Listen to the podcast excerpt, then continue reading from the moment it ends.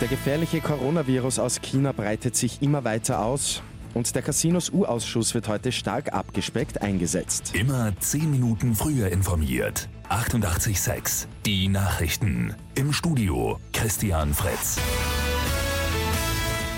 In China ist die Zahl der Erkrankungen mit dem Coronavirus stark angestiegen.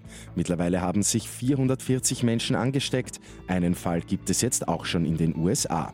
Und das Ende ist damit noch lange nicht erreicht, sagt Dr. Bernhard Benker vom Gesundheitsministerium. Nach den letzten Nachrichten aus China muss natürlich damit gerechnet werden, dass eine Mensch-zu-Mensch-Übertragung möglich ist. Demzufolge muss auch damit gerechnet werden, dass in den nächsten Tagen, Wochen noch vereinzelt Fälle auch außerhalb von China auftauchen. Neun Menschen sind durch den gefährlichen Virus schon ums Leben gekommen.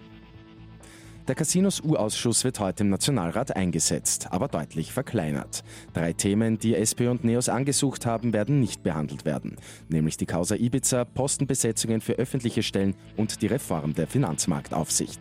Die Opposition will vor dem Verfassungsgerichtshof gehen, ÖVP und Grüne sagen, dass die Streichung der Themen konform ist. Bei einem Prozess wegen Mordes, Betrugs und Brandstiftung sind in Klagenfurt die drei angeklagten Frauen verurteilt worden. Einmal lebenslang, einmal 20 Jahre und einmal drei Jahre setzt es. Zwei von ihnen müssen außerdem in eine Anstalt für geistig abnorme Rechtsbrecher. In den USA ist das Impeachment-Verfahren gegen Präsident Donald Trump gestartet. Die oppositionellen Demokraten wollten neues Beweismaterial einbringen. Die Republikaner haben den Antrag aber abgelehnt. Die Demokraten werfen den Republikanern jetzt vor, das Verfahren im Schnelldurchlauf beenden zu wollen.